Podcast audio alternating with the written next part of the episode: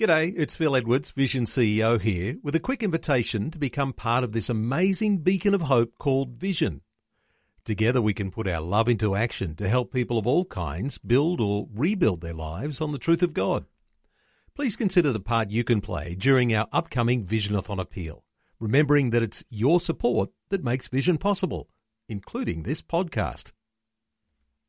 Life, culture, and current events from a biblical perspective. 2020 on Vision.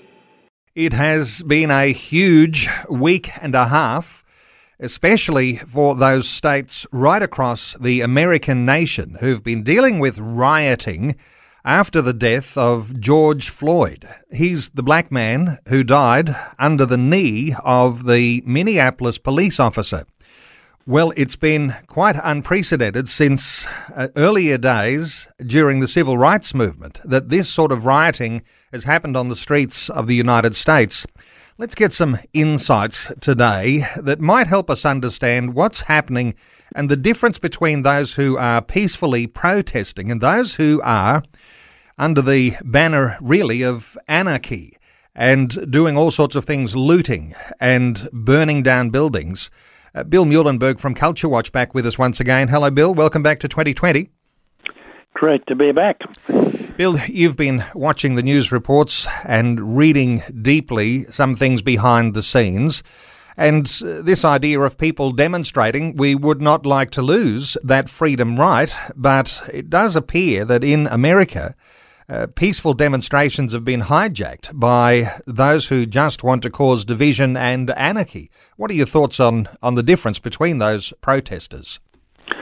Yeah, so I've already penned uh, a number of pieces on the situation. It is my home country, after all, so I am quite concerned about what's going on there. As you say, uh, sure, uh, peaceful protest. It's part of what democracy is all about. It's, in fact, how America was founded. Uh, you know, uh, so that's a rich, important tradition in any free and democratic nation. But you probably have at least two other groups, as you say, that have hijacked this early on. It was peaceful protesters concerned about this injustice, um, but certainly two uh, other groups always happy to exploit such a situation. One are uh, well, you could almost call them professional anarchists and revolutionaries who do hate America, who do want to see it burned to the ground, who do hate everything about it. They hate the police, they hate capitalism, they hate America and what it stands for. So they're happy to burn cities down. And then a third group you could mention would just be the more opportunistic uh, looters, people who just, hey, great, I can get a free 80 inch uh, plasma TV, I can get free uh, Rolex watches, I can get free, you know, whatever you want. Just smash windows, smash and grab. So sadly, the original group of uh, peaceful marchers are rightly concerned about the original death and custody has now well and truly been taken over by these radical anarchists and Marxists and by looters and arsonists who simply, uh, you know, uh, don't even know, wouldn't even, you know, they they couldn't tell you the name of the guy or wouldn't even know why the riots. They're just there in it for themselves. Bill, there's been up until now a government hands off type of a policy allowing opportunistic rioters and looters uh, to have their way. Uh, what are your thoughts for the fact that the government hasn't taken real action until now? Well, here again, we need to make distinctions in just about every major American city right now that's in flames. Almost all of them are either controlled by Democrat governors or Democrat mayors. Uh, so sadly, there's been a split. Uh, Republicans have been much more firm on this, but the Democrats have, as you say, they just sat by and they they actually told the police, "Don't get you know too involved. Don't uh, you know." So they basically gave a green light for the Marxists, for the anarchists, for the rioters and the looters and it was only an, uh, after an entire week of this. Uh, well, people were being killed, uh, businesses were being destroyed, cities were set aflame. that a Republican president, namely Donald Trump, uh, chewed out these governors and mayors, and he said, "Look, if you're going to be soft on this, uh, you know, your whole purpose for being there is to protect your citizens, to protect their property. That's why you're elected." If you can't do this, we will bring in the National Guard. If need be, we will bring in the military to restore order. And Romans 13, that's one of your key duties of government to keep the peace, to maintain order, to administer justice, not to allow rioters to run amok with no consequence.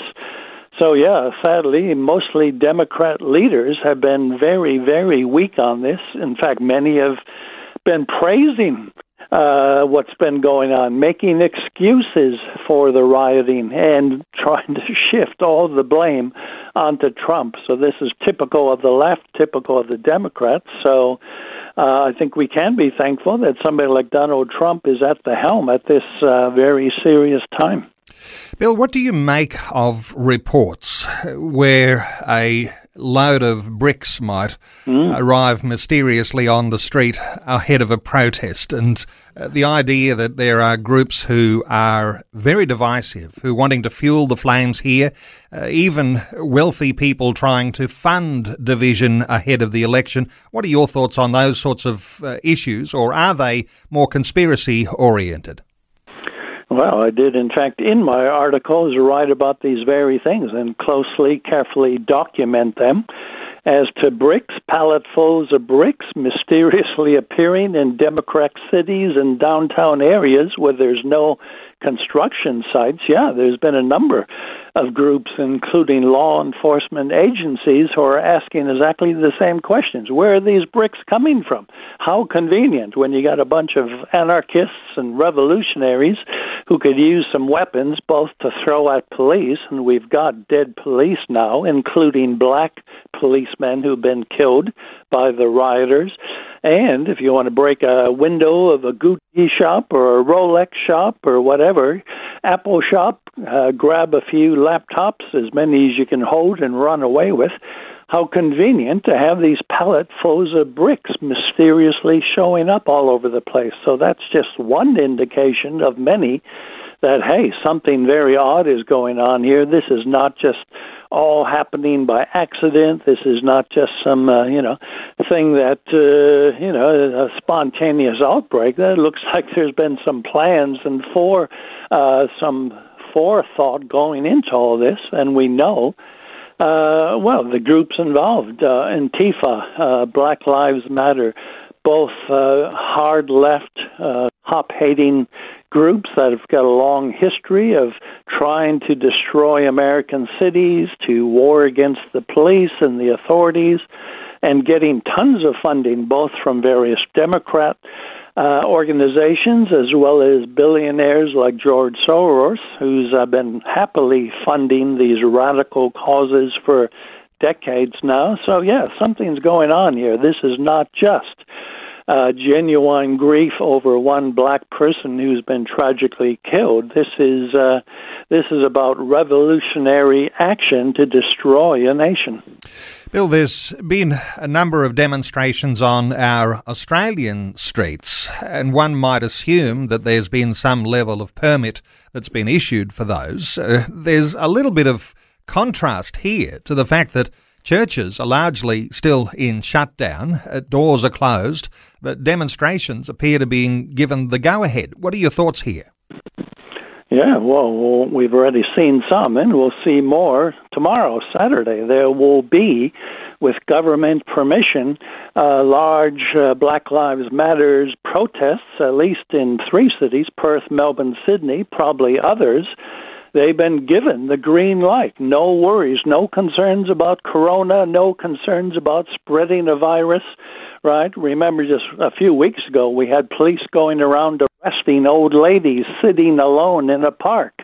Uh, for fear of corona, we've, as you say, still got churches largely shut down and yet we've got these governments who are saying you want to have mass protests with mobs of people very close by, probably screaming and shouting, uh, probably spraying germs and diseases that way as well. no problems. Go ahead. We'll give you full permission. So I think we need to ask questions here in Australia as well. What is going on? Why the double standards? Why the selective outrage? We don't want churches. We don't want a guy alone surfing in the ocean, but we're happy to have what may well be uh, rioting and, uh, you know, violent protesters given the green light. Bill, I imagine that the church has a role to play. Mm. Earlier this week, I know in the United States, Franklin Graham made a call for prayer.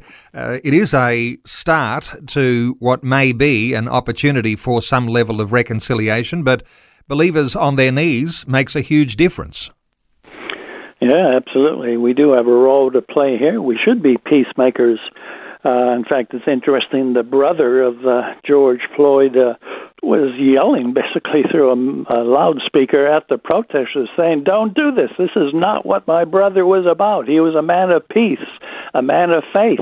This is not what he would want." But sadly, his uh, uh, voice was largely drowned out again by the anarchists and the rebels on the streets. But yeah, we got to be at the forefront, uh, certainly praying. Uh, as you say, Frank, Franklin Graham has called for this. Uh, I, in my very first piece, uh, called for this. In fact, I wrote a whole article on prayer this week saying, you know, a lot of our problems are because prayerless Christianity. We are just not praying. Why are we, who have, you know, there's a million plus at least uh, church going, born again Christians, maybe many more in Australia, and, and yet we're. We look at the country and we say, Are there any Christians anywhere? Who's praying? And in my first I did mention a key passage here. Uh, if you look at the rioting, you would think there's three descriptions of this. We've got death, we've got theft, we've got destruction. Well, isn't that interesting? Jesus spoke about the devil in John 10:10. 10, 10. And what did he say of him? He says, This one comes to kill, to steal, and to destroy, whereas I come to bring life. So we have to be aware that behind all the Marxist ideology, behind, for some and many, uh, legitimate concerns about what happened in Minneapolis, but behind all this uh, rioting and uh, uh, cities burning, there is a spiritual battle taking place. Satan is alive and well on planet Earth. He is unleashing his terror and rage, certainly at the moment, on American cities. Uh, let's pray it doesn't happen in Australian cities this weekend. But yeah, we have to keep in mind the whole picture. There's political issues at play, there's ideologies, but behind them all, there is a spiritual uh, dimension that all Christians, at least, should be fully aware of and certainly praying into. Well, Bill, no doubt there's listeners to our conversation today who might like to check on some written commentary with regard to the developments that have been going on.